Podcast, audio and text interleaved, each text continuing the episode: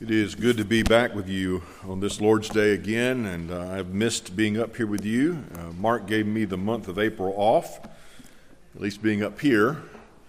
The rest of the pastorate down there kept right on going. Uh, but it's always good to be here. I enjoy this, and I know in the future, as, as our uh, involvement in Mark's ordination is over and we won't have to come up here quite as much, I'm going to miss it. I'm probably just going to come up for the ice cream you know, because it's a good ice cream place up here. So, well, listen, we have been studying in our church in James uh, for the last few months, and we've been looking at James 4 specifically uh, for the last four weeks. And so we're back there again today. And I'd like you to open your Bibles with me to James chapter 4. And we're going to consider for today just a first part of verse 7 through 10. And what I want to talk about today is how to stop being a friend of the world. How to stop being a friend of the world. James chapter 4, verse 7, and we'll read down through verse 10.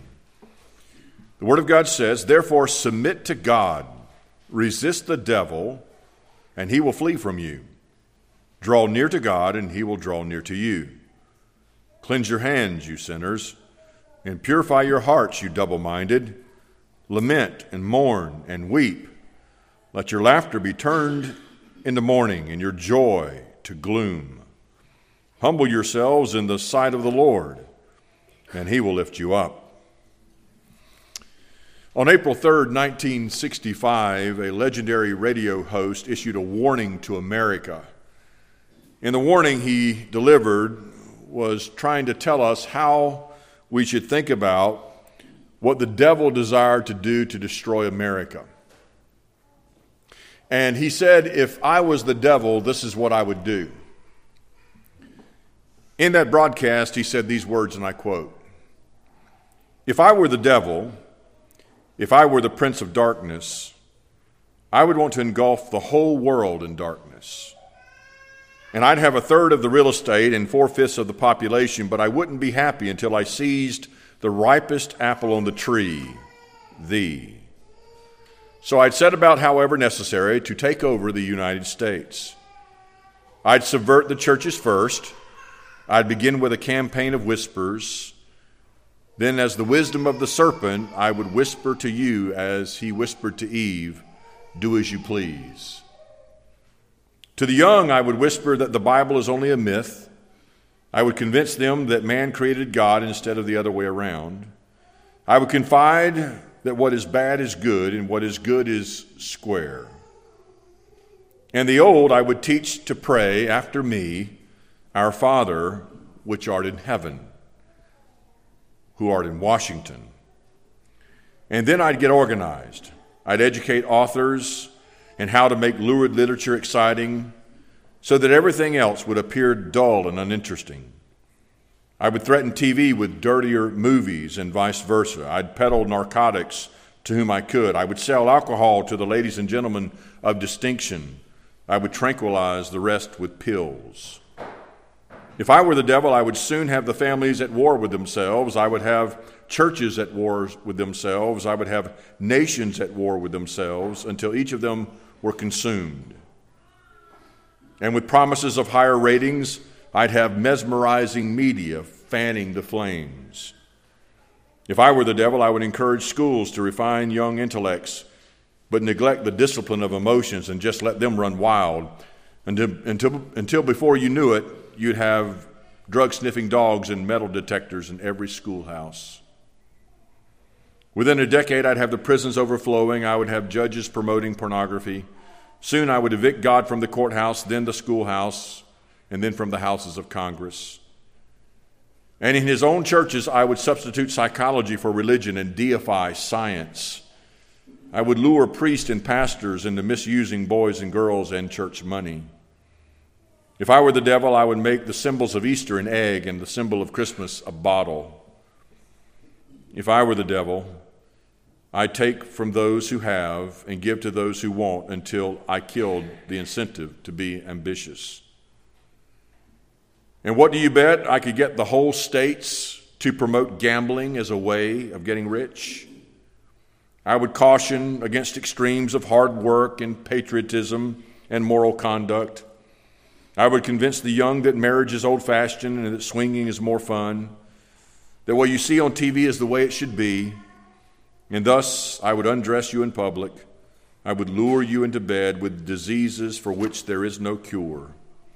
In other words, if I were the devil, I just would keep right on doing what he's doing. That was written by Paul Harvey, 1965. I'm not sure that many of you remember that. He was no doubt a prophet for our day. We are seeing exactly what he talked about, and we are seeing the devil destroy our country and our families and our culture. And there's no doubt that our country is literally in a battle for her very life. There are evil forces that are being orchestrated right now against this country and the families of this country that cannot be explained in any other form or fashion than demonic and satanic. And apart from the divine intervention and the cessation of God's already ongoing judgment, the U.S. of A. is headed for complete annihilation. Our rejection of the authority of God and our unwillingness to submit to Him as a nation and as a culture has sealed our fate. As so many pagan nations have gone, so we are going now to utter and complete ruin. But even now, large, the large majority of the churches in America are dead or dying. Preachers are unskilled in the Word of God and are unwilling to preach the whole counsel of God. In 2021, Lifeway Research based some data off interviewing three dozen denominations. Out of that, it found that 4,500 churches had closed, but also 3,000 churches were started, so a net loss of 1,500 churches in one year. The attendance of the churches has dropped from 137 on average attendance to 65 people in just the past two decades. Religious membership was stable throughout the 20th century until 2000 to 2020. In 20 in 2000 rather, it was 70%. Now church membership is down to 47% in 2020. They even tell us that some pastors receive more information than they've ever wanted on conspiracy theories among their congregants. 49% report that. The reason why we have such a decline in America and in the churches is because the people themselves are in decline. In other words, they are affected by and consumed with and lured away by the world system and the evil of this world system that is ran by the devil himself. In fact, in 1 John 5 19, it says this We know that we are of God, and the whole world lies in the sway of the wicked one. That is translated in the Legacy Standard Bible this way that the whole world is in the power of the evil one. Looking back at the old authorized King James, it says that the whole world lieth in wickedness. All of those really could be understood as accurate translations. It's just depending on how you translate the dative in the text. Because the word poneros that is used there for evil one can be also understood as wickedness. There is the preposition there, the word in, and it could be understood that the whole world does lie, literally, in the lap of wickedness. However, most translators translate it like it is translated in Matthew 6:13, where the same word is used whenever we are taught to pray, deliver us from the evil one. Whether it's the wickedness of the evil one or the evil one himself, either one is going to give you evil and wickedness. Either one. And the point is that the world system lies. That's the Greek word keimai. It means to be established for a continuing purpose or to exist for. In other words, the world system is existing for and continuing in a state of purpose of the wickedness of the evil one. The devil has the influence in the world, does he not? He has created over the years major stumbling blocks that have entrapped millions outside the church and inside the church. the moral and spiritual decline of America and the church is because of the moral and spiritual decline of the people in the church. The institutions don't fail by themselves, they don't grow corrupt on their own. And what I mean by that is the institutions of family and church and government. They fail and grow corrupt because the people inside of them fail and grow corrupt. The values, the commitments, the morals, the spiritual submission to God that once was a non negotiable is now on the chopping block. More and more are willing to trade these commitments for worldly success or worldly pleasure or worldly popularity. Less and less Christians are willing to be persecuted for naming the name of Christ, but more are willing to give in to the compromise of the culture. The key strategic means with which the devil uses to seduce the church is the temptation with cultural compromise. To do what the world does, to think like the world thinks, to act like the world acts. Author Robert Jones writing about this very topic, challenging what is facing conservative Christians, said this, and I quote What's at stake isn't just the outcome of political debates. Conservative religious groups' very future hinges on how willing they are to navigate from the margins toward the new mainstream. To move away from the strong conservative values, he says, would spark a profound identity crisis and risk losing the support of their current aging support base. But refusing to reevaluate this, on the other hand, may relegate conservative religious groups into cultural irrelevancy and continue decline as more and more young people are leaving the church. Now, what he's saying is that the strategy to preserve the conservative Christian groups is for you and I to migrate from the extremes to the mainstream. What that means is compromise. That means don't continue to support and believe what the Bible says. That means be willing to move away from what they would call the extremes, which is basically what God says in His Word. They believe that the way you preserve any conservative religious community is to become more like the culture, more like the world. We're seeing that right now. More and more churches and more Christians are capitulating on these very issues. Compromise with the world, listen to this carefully, compromise with the world in any conservative community, in any Bible believing community, will destroy it. We should have known this because we've learned from history what happens when liberalism comes into the churches. We've looked at what happened to the churches years ago who embraced liberal ideology and rejected the authority of Scripture and demeaned the miraculous of the Bible and chose to say that men wrote it instead of God only. And as Christian men and women who believe the Word of God and believe that it should be obeyed, to compromise with the world is to make yourself a friend of the world and also an enemy of God. An enemy of God. That's what we have been looking at for the last few weeks in verse 4 of James 4, which really is the theme of the whole passage because this is what James is addressing. He's telling us here, do not do you not know this is James 4 4, do you not know that friendship with the world is enmity with God?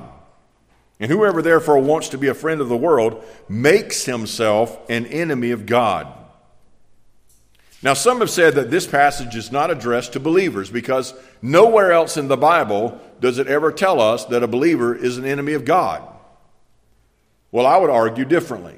And the reason why is because I would argue that this passage says that you can be an enemy of God. So at least there's one. And the reason why I say that is this is that all the characteristics here in the text clearly reflect someone who is a believer. And also the way James even uses the words here. He's not talking about your historic position as an enemy of God because you're born in Adam in rebellion against God. That's the classic Romans thought, no doubt, in Romans 5. But here you'll notice in verse 4, he says, Do you not know that friendship with the world is hostility or enmity with God? Whoever therefore wants to be, or boulomai is the Greek word, it means determines. It's a, a, a will of decree, a determined will. In other words, whoever therefore determines to be a friend of the world makes, is the word, to set yourself up. You set yourself up to be an enemy of God.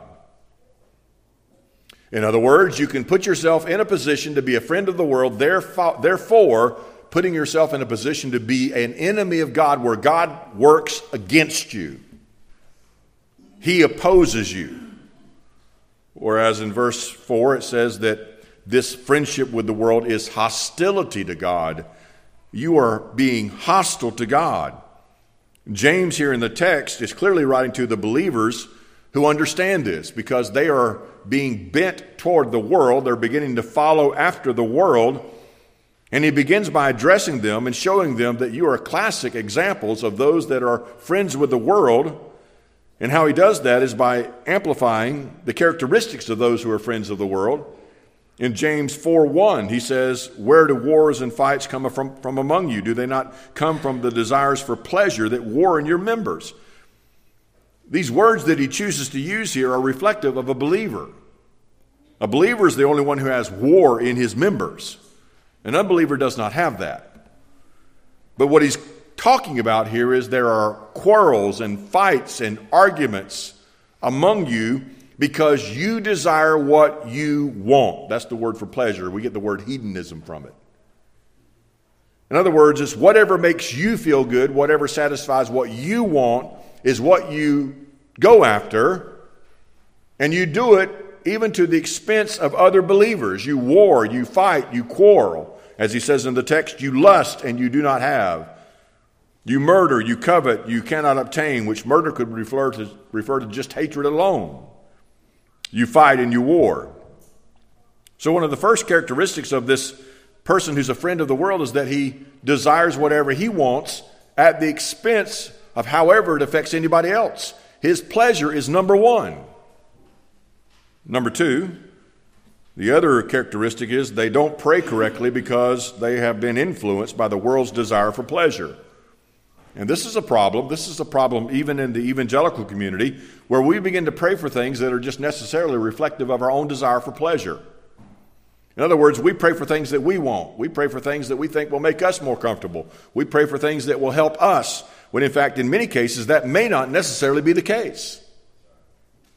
Did you know that sometimes people don't even understand this? Whenever you have a different approach to counseling, which is called biblical counseling, that sometimes one of the things you say to a person who's in a serious situation is first of all, we need to recognize that God may not want you out of this. That doesn't settle well with most people because the first thing we think of is we want out. We've got a mess here. It may be a health problem, it may be a marriage problem, a relationship problem, but sometimes God wants you there for sanctification purposes. So just because we're praying, Lord, get us out, that may be something consumed upon our own pleasure rather than, is this the will of God? Or how am I handling this? Or how has God purified me? Or how will He purify me through this process? That's utterly foreign to the world system of counseling. But in their prayer life, it even says this in verse 2 you do not have because you do not ask. And some believe the reason why they weren't asking is because they already knew that what they were asking for is not something God would give anyway. Not that they were prayerless. But then he goes on and amplifies that in verse 3 you ask and you do not receive because you ask amiss, so that you may spend it, exhaust it on your pleasures. In other words, you're all about making you number one. You're all about making sure you are pleased, that you have all that you need, and that may not be what God's pleasure is for you. And then, number three, another characteristic he points out here that shows that they are friends of the world is the first words there in verse 4. He calls them in the New King James adulterers and adulteresses. I think it's the New American Standard and other translations only have the word adulteresses or adulterers. And the point is, is that these are unfaithful. Now, listen, you cannot be unfaithful to a marriage partner unless you're married to a marriage partner. Okay? And so, my point is here, what he's talking about is you are married to Christ.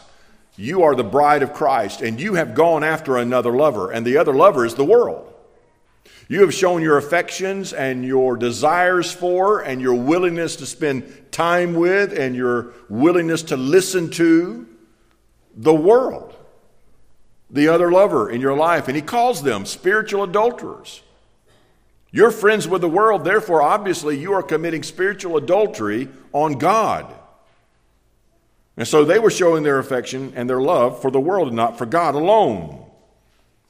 And the last characteristic that shows us that these were friends of the world is verse, verse 6. It says that God resists the proud and gives grace to the humble. This is really a reflection of the whole thing, a summation of it all, because they were prideful, self sufficient, and self centered. They believed that they could do whatever they wanted, and they believed that the way they wanted it was the best way for them, and they were consumed by, by the ideology of hedonism, which our world is. But as we come to the text that we're looking at, what we're finding now is that James turns, he turns from the characterization and really the confrontation of the readers that he's writing to about their friendship with the world, and now he calls them to repentance. He calls them to repentance. So James tells them basically to reject the call and the lure of the world to return to their faithfulness to God alone, to leave the other lover and to come back to Christ, to give your heart, soul, mind, and strength to God and God alone. This is why it reads this way. If you'll notice again, verse 6, he says that God does resist the proud. That is, he resists the self centered hedonist who's after whatever he can get from this life. And since God does resist that person, Verse 7 Therefore, submit to God, resist the devil, and he will flee from you. Draw near to God, and he will draw near to you. And then he talks about cleansing your hands, purifying your hearts, lamenting, mourning, and weeping, which are all indicative of true biblical repentance. True biblical repentance. Now, this is not a text to isolate, as so many often do. In fact, some will isolate this text and not understand it because they'll think that, well, obviously God only wants us to go around with a sad look on our face all the time and we should all be mourning and weeping and, you know, glorifying the fact that we're all worms and we're worthless and useless and so forth. But you have to understand this text about mourning and weeping and letting your joy that even God tells us and commands us to be full of joy, right? He does. I mean, Philippians, right? Rejoice. Again, I say rejoice. Well, how are we going to rejoice? And again, I say rejoice if here it tells us to turn our rejoicing in the morning and weeping. Which is it? Well, it's not either or, it's both and. And the point is, is that this is in a context, and the context is of a group of people who have had their affections drawn away from Christ to the world. He calls on them to repent, to mourn, to weep, over their sin of unfaithfulness to God. That's what he's talking about.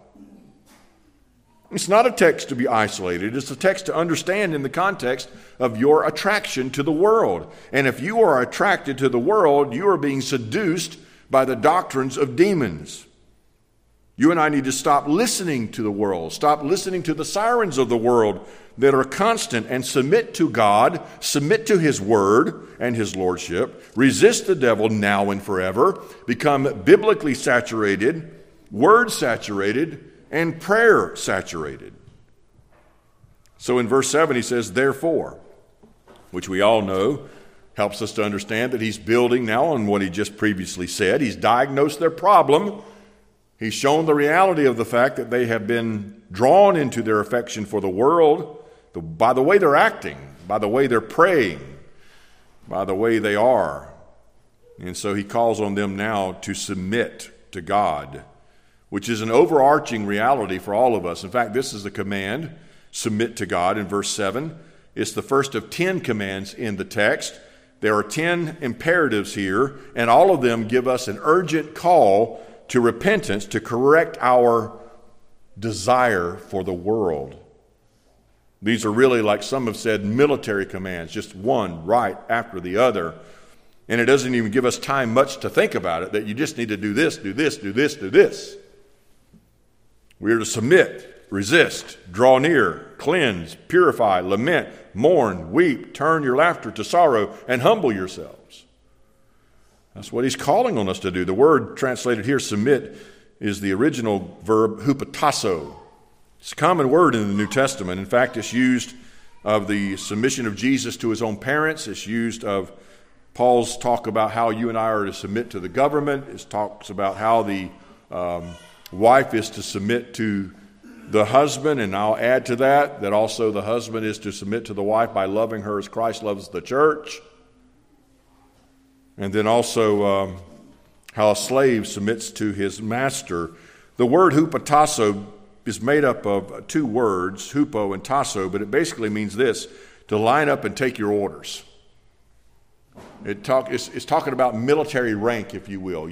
There's someone in authority over you, and you are required to listen up and to take your orders and to obey them. And there's no option given here no uh, possibility of you having insubordination, you are to submit. And this is something that is hard for a person who's a friend of the world to submit to the things of God because they are already in a proud, self reliant, self centered state, and they are more affectionate toward the world than they are the things of God. And you can always note them, you can always mark them, you can always notice them because they will find more affection for the things of the world than they will for obeying the basic commands of God's Word. The basic commands. So it's a commandment, and some would say, well, okay, I get it, I understand that we are to submit, but why? Why should we have to submit to everything that God says? Well, simply put, because He's God and you're not. He is God, He's the Creator, He's the Lord, He's the King. He's the lawgiver, He's the judge, He's the Savior. He is literally everything. And for you and I not to submit is to submit to the very one who owns us, who gives us breath, who sustains us, who forgives us, and will one day judge us. So we should submit because He's God. There's an example of um, how Paul sees this, and I'll just show it to you. If you can turn with me to Acts chapter 17. Acts chapter 17. This is one of the most profound declarations of theology proper in all of the Bible. Because what you have here is Paul's own uh, very clear statement of the character of God given to a pagan community. This is a group of pagans, philosophers in Athens, Greece. They were known for their philosophy, their debating of philosophy. They were known for their worship of multiple gods, many gods. And in fact, they had one idol there to the unknown God. Some believe that the reason why that was there is because they had so many gods that they worshiped, they had one there for the one that they may have missed. Well, what Paul does, he takes that as an opportunity.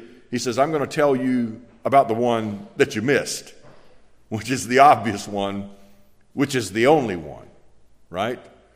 Look at Acts 17 24. Acts 17 24. So, what does Paul say to a group of godless people who don't know anything about God or Christ? How does he declare God? Does he simply say, Listen, I want you to know something. God loves you and has a wonderful plan for your life. If you'll just follow him and accept him as your Savior and Lord, you will have a wonderful life here. No, this is what Paul says. He says, Let me tell you about the God that you missed. This God, verse 24, is the one who made the world and everything in it. Since he is Lord of heaven and earth, he does not dwell in temples made with hands, nor is he worshiped with men's hands as though he needed anything, since he gives life to all, breath in all things. And he has made from one blood every nation of men who dwell on the face of the earth, and has determined their pre appointed times and the boundaries of their dwellings so that they should seek the Lord in hope that they might grope for him and find him, though he is not far from each one of us. For in him we live and move and have our being, as also some of our own poets, your own poets have said. For we are also his offspring. Therefore, since we are the offspring of God, we ought not to think of the divine nature as gold and silver or stone, something shaped by art or man's devising, Truly, these things of ignorance, or these times of ignorance, God has overlooked and now commands all men everywhere to repent, because he has appointed a day on which he will judge the world in righteousness by the man whom he has ordained. And he has given assurance of this by raising him from the dead. In that one text, Paul says that God is creator, he is sovereign, he is transcendent, he is self sufficient, he is sustainer. He is provider, He is ordainer, He is omnipresent, He is omniscient, He is omnipotent, He is the Savior, and He's the judge, and there's more. So when He defines God, He defines Him as the all knowing creator and sovereign one of the universe to whom you have everything to do and everything to give credit to to exist, and you will one day judge. That's why you submit. Later on in another letter he wrote in Romans 14, verse 11, he says, Quoting what God says, As I live, says the Lord, every knee shall bow before me, and every tongue shall confess to God. So then each one of us shall give an account of himself to God. Why should you submit to God? Because God is our judge. Second Chronicles chapter 30 verse 7 says this, and do not be like your fathers and your brethren who trespassed against the Lord God and their of their fathers so that he gave them up to desolation, as you see. Now, do not be stiff necked. That's the opposite of submission, by the way. Do not be stiff necked as your fathers were, but yield yourselves to the Lord and enter into his sanctuary, which he has sanctified forever, and serve the Lord your God, that the fierceness of his wrath may turn away from you. I could read a hundred verses here today that would show you the reason why you should submit to God. Submission to God is a basic, fundamental, foundational element of Christianity. Being a Christian, listen to this being a Christian starts with submission. It starts with submission.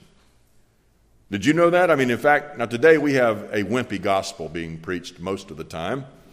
Our gospel is, you know, look, Jesus died for you, and he's already uh, forgiven you of all of your sins on the cross. You just need to come and follow him. Would you please accept him? He's up in heaven hoping you will come. He has no clue that you will, for sure, but he's hoping you will. Will you accept him today? In other words, ultimately, the decision resides in us and us alone. And God has to just wait around and hope that it happens. Well, that's not the way the Bible presents the gospel invitation. In fact, the gospel invitation is complete opposite of the way we present it today most times. Because whenever the gospel is offered in the Bible, it's presented in a command, an imperative. We are commanded to come. We are commanded to believe, to repent, to submit, to forsake. We are commanded to deny ourselves and to take up our cross and to follow Him. We are commanded to love the Lord our God with all of our heart soul, mind, and strength. And if you reject the offer of the gospel and do not obey its command, you will die. You can, you can submit and live, or you can reject it and not submit and die. I mean, think of it like this when God called the people of Israel out of Egypt and brought them to Mount Sinai to give them the law, He did not give them 10 suggestions, He gave them 10 commandments to follow. Along later, he gave them many more commandments, and the point was, as even it says in Deuteronomy, that if you follow these laws and you obey these laws, you will live, but if you do not, you will die. In other words, at the very beginning, God called out Israel to submit to the laws of God. And the fact of that has not changed whenever it comes to Christianity. You and I are called to submit to the Lord. Listen to this. In Romans 10 9, a very popular verse that so many use today in their evangelistic efforts. When we're talking about what is required of someone to be saved, Romans 10 9 and 10 often comes up. And Paul says that if you confess with your mouth the Lord Jesus and believe in your heart God has raised him from the dead, you will be saved. Now, just notice the words. He did not say that if you confess with your mouth Jesus as Savior, he says you confess with your mouth the Lord Jesus. That basically means he's the sovereign one, he's the king. And you are to submit to him and believe in your heart that God has raised him from the dead, you will be saved. It goes on in that same text and says, For with the heart one believes unto righteousness, and with the mouth confession is made unto salvation. For the scripture says, Whoever believes on him will not be put to shame, for there is no distinction between the Jew and the Greek. For the same Lord over all is rich to all who call upon him. For whoever calls on the name of the Lord shall be saved. Required in this, and very clearly taught in this context, is submission. We are called to submit. We are not to have this easy believism that we have so often taught today that all you have to do is just accept Jesus into your heart. By the way, that is not in the Bible at all. There's not one verse that teaches it. There are plenty of verses I could go to that teach that God commands us to believe, commands us to receive, commands us to follow, but not just to accept the offer. So, what he's telling us in this submission to God in this verse, in verse 7, is that you and I, by submitting to God, submitting to his word, submitting to his authority in our lives, and doing the basic commandment of loving the Lord your God with all your heart, soul, mind, and strength, right? You are going to repent of your unfaithfulness to God. Here's how you do it. He begins to go on a little further now, looking at the same verse. He says, Now, resist the devil. We are to submit to God and, flip side of the same coin, resist the devil. Resist him. The word resist here comes from a compound word, anti and histemi. The word anti means against, and the word histemi means to stand. Hence, it means to literally stand against or to oppose. It's used also in a military context to stand in opposition to. So, whatever the devil is, and whatever he's about, and whatever he teaches, and whatever he pushes, we are to stand against it. We are to hold our ground. There is no such thing as being a little bit part of the enemy. You are either all the way into the enemy's camp or you are not. Now, the word translated here, devil, in this text is the word diabolo, we're familiar with that. It simply means slanderer, and that is the devil's character. He is a slanderer, he is a deceiver. Uh, John 8 says he's a murderer and a liar. The book of Revelation says he's a destroyer. So he doesn't have any good adjectives to refer to him at all. There's nothing good about the devil, and everything that he desires in your life is utter destruction. He doesn't desire anything good for you at all. He may present to you that what he's offering to you is very good, but I grant you the end of it is death and destruction. Kind of goes back to the same first original temptation in the Garden of Eden, doesn't it?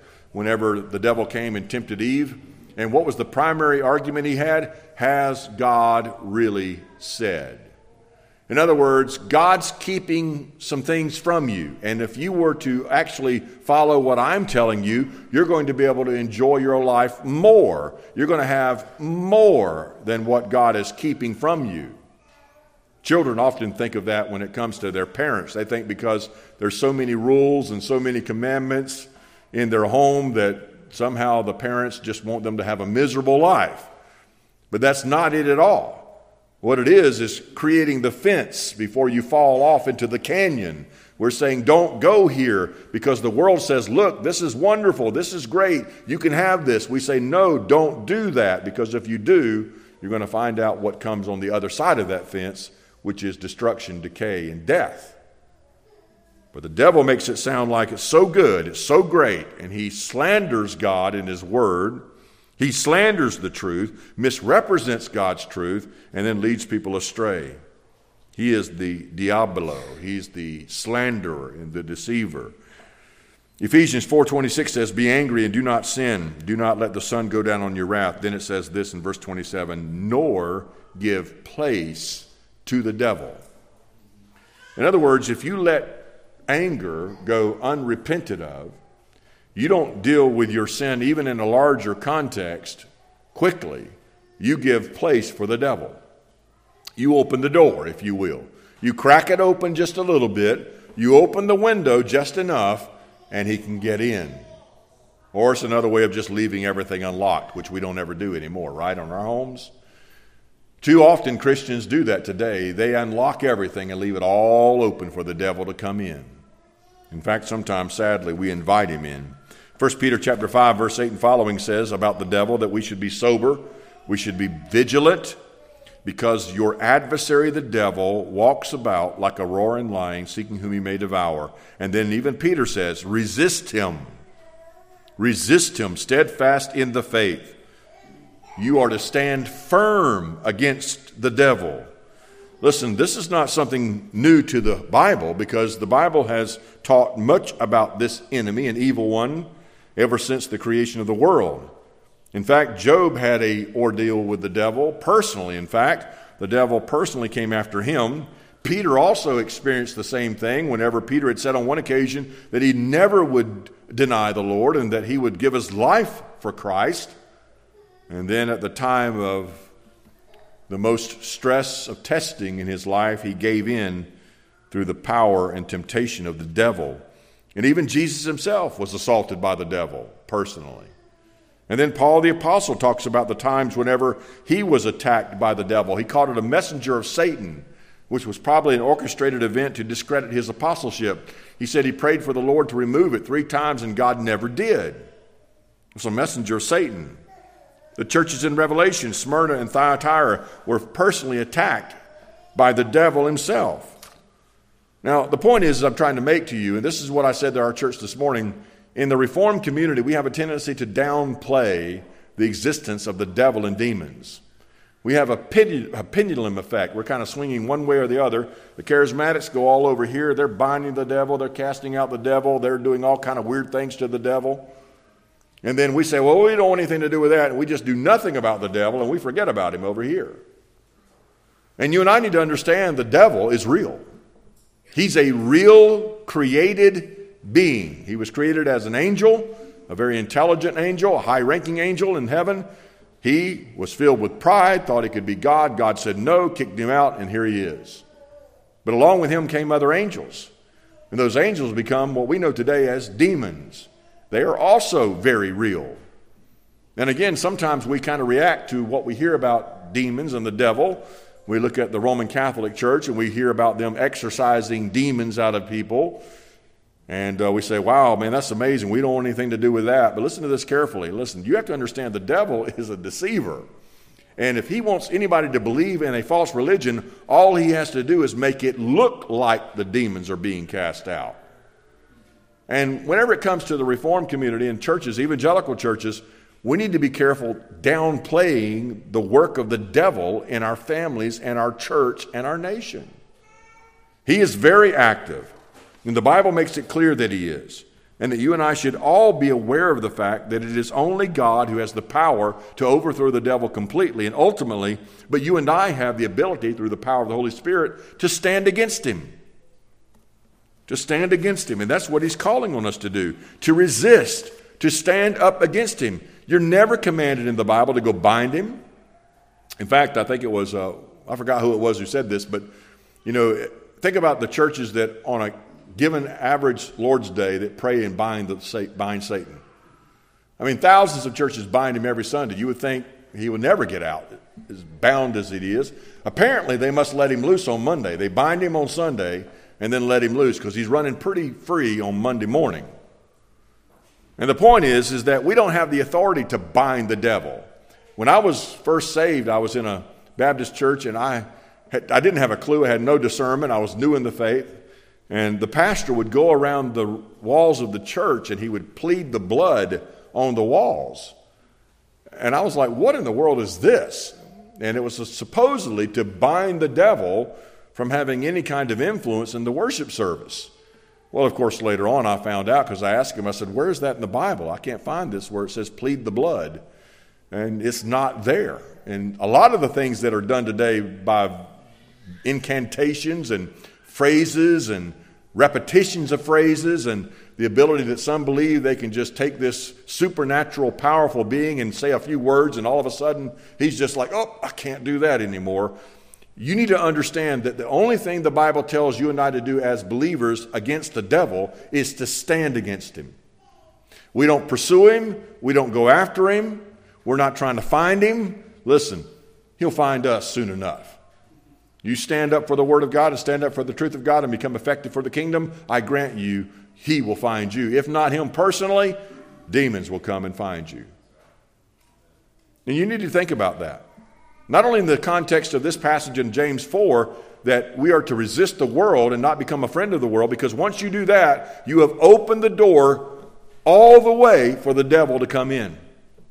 All the way. I talked about it this morning about that very thing, how important it is to make us aware that we should be on guard constantly against the wiles of the devil. So, with that said, I would close with a passage, and if you'll turn there with me to Ephesians 6, I'll show you how I believe that Paul instructs us here on how we can stand against the devil, how we can resist the devil in the context of the influence of the world. And at the end of Ephesians in chapter 6 and verse 10, Paul concludes this wonderful letter to the church at Ephesus by telling us how you and I, as believers, can stand up against the attacks of the devil. Look at verse 10. This is Ephesians 6. Finally, my brethren, be strong in the Lord and in the power of his might. That's where it starts. You don't come against the devil in your own strength. You don't come against the devil with your own philosophy and wisdom. You don't come against the devil with some other incantation you've learned from some charismatic brother. You stand in the Lord, strong in the Lord and in the power of his might. So, how do you do that? I mean, that's a tough one to kind of nail down, right? How exactly do you do that? Well, I believe verse 11 and following tells us how we do it. He says, Put on the whole armor of God now, notice what he did not say. He did not say, put on some of the armor. If you don't put all of it on, you leave yourself exposed. There will be an area where the devil can attack. You are to put on the whole armor of God. If you don't have all of it, you are ill equipped to handle the assault of the evil one against you as a believer. But he does tell us as we do that, commanding us to do so, we are to put on the whole armor of God. Here it is, that you may be able to stand against the wiles or the schemes or devices of the devil. For he reminds us in verse 12 we do not wrestle against flesh and blood, that is, people, that's not our war, or institutions made by people. Our wrestling, our warfare is against the devil himself. He goes on and says they are against principalities and powers and rulers of the darkness of this age and against spiritual hosts of wickedness in the heavenly places. And many believe that just refers to different rankings of demons and evil forces uh, associated with the devil. In verse 13 says, Therefore, since we war against these spiritual wicked hosts, therefore take up the whole armor of God. There it is a second time. That you may be able to stand or withstand in the evil day. And having done all, what does he say? stand, and then verse 14, stand. I don't know about you, but I caught it. There's an emphasis here. Four times he says, stand. He didn't say run, he didn't say pursue him, go find him, stand. Stand firm, fully armored and prepared with the whole armor. What's the armor? Well, Verse 14 and following tells us what it is. It's really simple for you and I as believers if we'll practice it. The first thing is given in verse 14. We're to have our waist girded with truth. Now, he's picking up on the imagery of a Roman soldier, which would have been very common imagery of that day. And what he's talking about here is a belt that would often hold up the loose clothing on a Roman soldier that would be needed to be taken out of the way when they were engaging in battle. Otherwise, it's hard to, a good illustration would be this it's hard to fight with a bathrobe on. All right? You need some movement. And so you would take those loose, loose items and you would tuck them up under your belt so they wouldn't be in the way.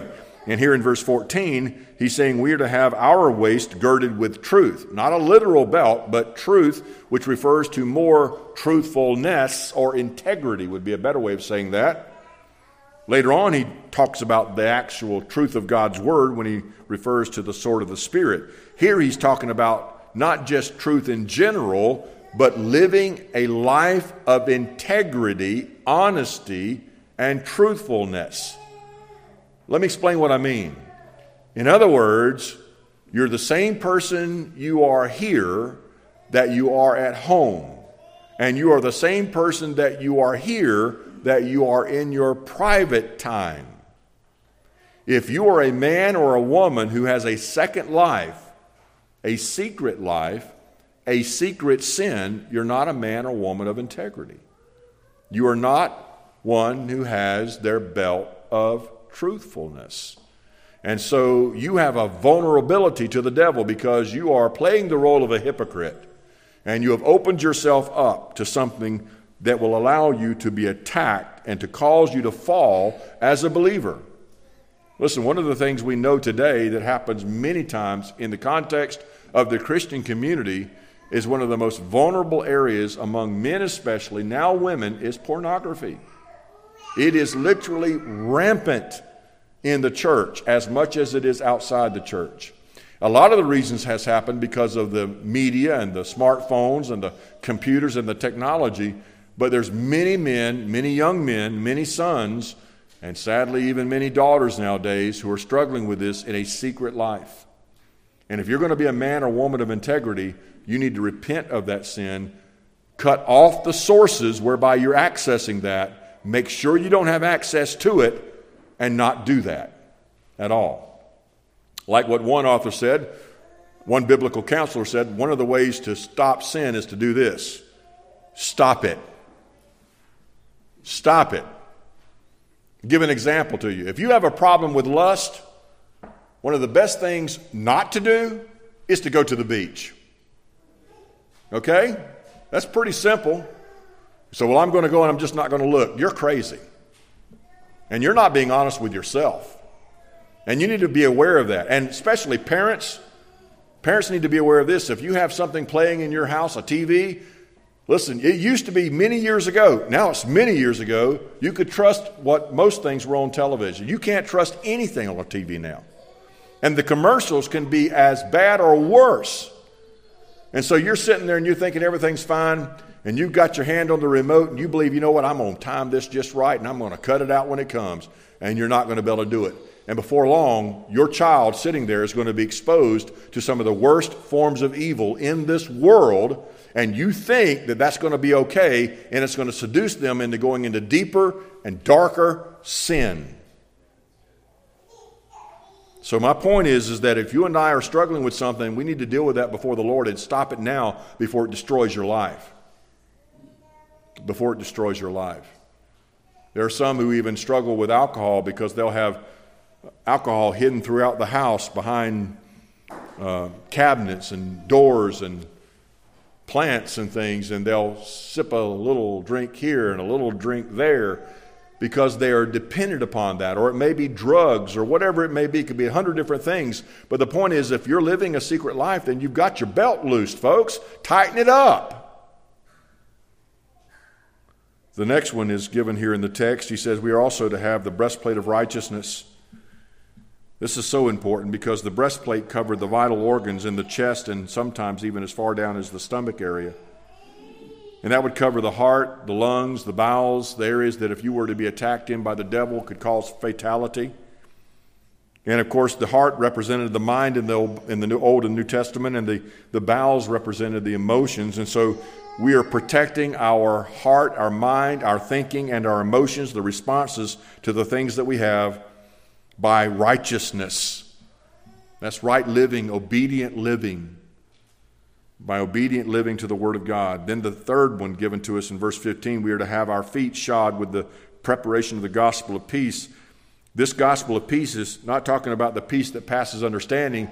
This is talking about positional peace the good news about peace. In other words, you are now at peace with God. Whenever the devil comes against you and accuses you that you're not right with God, you're not forgiven. You say, Hold on a minute, devil. Listen to me carefully here. I have been forgiven of all of my sins. I have the gospel of Jesus Christ that has made me right by his righteousness, and I have peace with God. I'm not at war with God.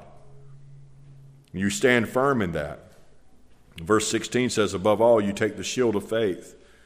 with which you're able to quench the fiery darts of the wicked one. The Roman soldier had two shields.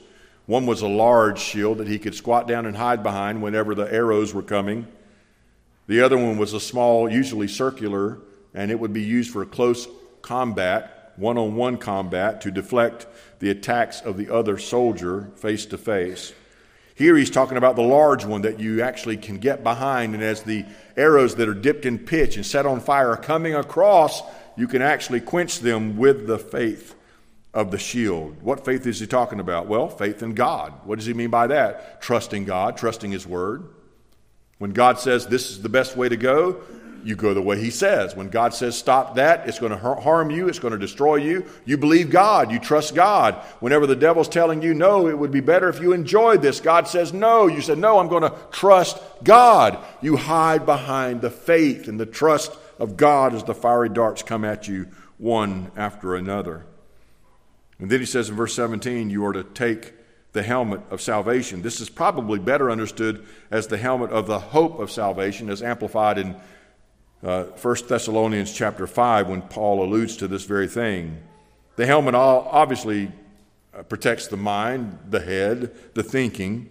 And here in this context, one of the greatest things we have is this we have hope. We have hope of a future resurrection. We have hope of a future deliverance. We're not going to be in the war forever. We're not going to have the battle all the time forever. We're going to be delivered in the future. Then he says, as he moves from defensive weapons to offensive weapons, we are to take the sword of the Spirit. And many say that there's only one offensive weapon here. I differ with that. There are three. And the first is the sword of the Spirit, which is the Word of God. This, by the way, is one of the two swords the Roman soldier would carry. One of the, sword, one of the swords was a very long sword, could be three, could be four foot long. And usually, whenever you swung that sword around, the heads went rolling. But the other sword was a small, we would think like a dagger, usually 16 to 18, 18 inches long. It was used for close uh, combat with a soldier, and it was very deadly. And here in this context, he uses that of the small sword. And then he says that sword is the word of God, not the logos, but the rhema. The rhema is a specific statement of God, a specific word of God. In other words, let me give you an illustration. If you're in a battle for your life in temptation, one of the worst things you can do is quote the genealogies. That's not going to help you, okay? You need to go a little bit more specific. You're dealing with gambling problems, you need to go to the passages that deal with coveting and greed and all of those things. You're dealing with materialism or anger, you go to the verses that deal with those specifically. You have a great example of that in the temptation of Christ. He quoted specific verses dealing with the specific temptations of the devil. So he used the word of God, which is the sword of the Spirit. That's the first weapon. The second weapon is found in verse 18 praying always. This is missed. You need to be in a constant attitude of prayer, always in prayer. That doesn't mean you're so heavenly minded you're no earthly good either. What that means is you're constantly in mind of what God is doing and you're interacting with Him on a daily basis all the way through the day. Just like you would with a spouse. I mean, you don't come home and sit there and say nothing. You talk, right? And if you don't, you need some counseling, right? The point is, is that you spend time in communication. You love the Lord, you talk to Him about everything. And you pray always about God to give you power and protection, as even Jesus taught us to pray to deliver us from the evil one. And then also, he says that we are to be watchful, verse 18. So there's your three offensive weapons the sword of the Spirit, praying always with all prayer and supplication, and being watchful. Be alert. Listen, I want to tell you something very important. There's no such thing as sleep time in this battle. You can't rest. You can't sit down, oh, I'm just going to take a few days off. No, nothing like this at all. The devil doesn't stop, the demons don't stop, the world doesn't stop. It keeps coming and coming and coming and coming, and you and I are to be always alert, always watchful for the attacks of the evil one. So, with that said, if you and I do all of that, and we apply those things to our life, listen to what James 4 says in verse 7. If we are to resist the devil, then, and that's a command, by the way, he will flee from you. You say, What's the way to handle the devil? Are we to bind him, cast him out, say a few words over, over him, hope you'll leave? No, you resist him. You stand firm. You stand firm with the armor. You stand firm with the word of God, with prayer and watchfulness, and then he will flee from you. Why will he flee? Because he knows he has no way to affect you. If he sees, listen to this, if he sees the window cracked, if he sees the door is ajar, he's coming in. You lock everything up, everything up, so that you can honor the Lord with your life. Amen. Well, we want to turn our attention now to the Lord's Supper as we think about those things that honor the Lord. And this is one of those because it is the ordinance the Lord has given to us to remember his death to celebrate his atonement that he's done for us. By giving us the bread and the juice, we have representations of his body and also his blood here today. I would like to read a passage from Hebrews in chapter 9, just a short section here. The Word of God says in verse 23 of Hebrews chapter 9 Therefore, it was necessary that the copies of the things in the heavens should be purified with these but the heavenly things themselves were better than the sacrifices than these. For Christ has not entered the holy place made with hands, which are copies of the true, but into the heavens itself, now to appear in the presence of God for us. Not that he should offer himself often, as the high priest enters the most holy place every year with the blood of another. He then would have had to suffer often since the foundation of the world. But now, once, at the end of the ages, he has appeared to put away sin by the sacrifice of himself. He says, And as it is appointed unto men once to die, and after that the judgment, so Christ was offered once to bear the sins of many. To those who eagerly wait for him, he will appear a second time, apart from sin, for salvation. That's beautiful words. The once given sacrifice of our Lord. He never goes in yearly as the priest would do and offer sacrifices, not only for the people, but for himself. Jesus died once and for all for the sins of many to forgive us so that we could be made right with God. And we celebrate this today because this is what God has commanded us to do. So we submit to what our Lord tells us to do. We do it to honor Him. We don't do it as a burden, we do it because we love Him. And we're thankful to do this. One of the things the Bible also says about the Lord's Supper is that it's an important event for the church. And I mean the true church of Christ, the ones who are believers. If you're not a Christian here today, then you need to make sure that you do not take the Lord's Supper. It is for those who have believed in Christ and been baptized. And especially parents, you all know this. You hear this every month here at this church. Be aware of your children's position with the Lord, where they are in their walk and where, they're, where they are in their faith, and instruct them appropriately when it comes to the taking of the Lord's Supper. But as a believer here today, we talked about some difficult things. And I think it's important for us to realize that if there's something in your life you haven't dealt with, make sure you deal with it before you take it to the Lord and take the Lord's Supper. Make sure you repent of that sin that's in your life that you have not dealt with. Don't leave the door cracked for the devil. Make sure you pray and confess it and repent of it. Let's pray together as we take a moment.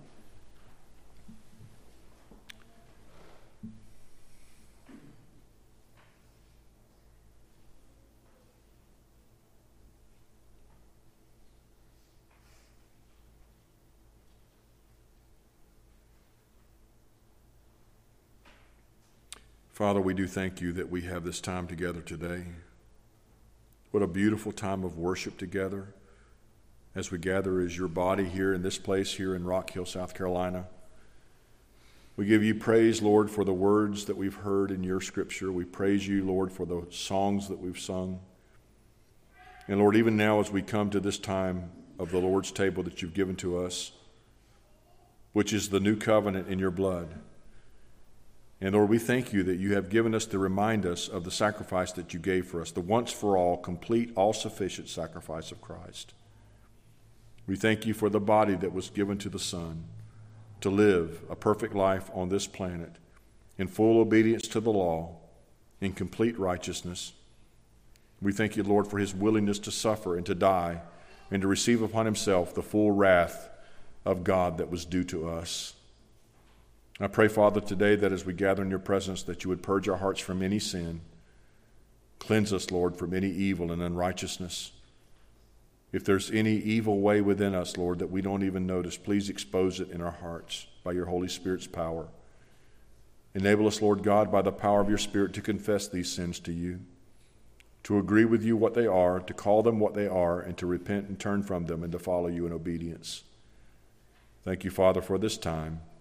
Thank you for the Lord's table. In Jesus' name, amen.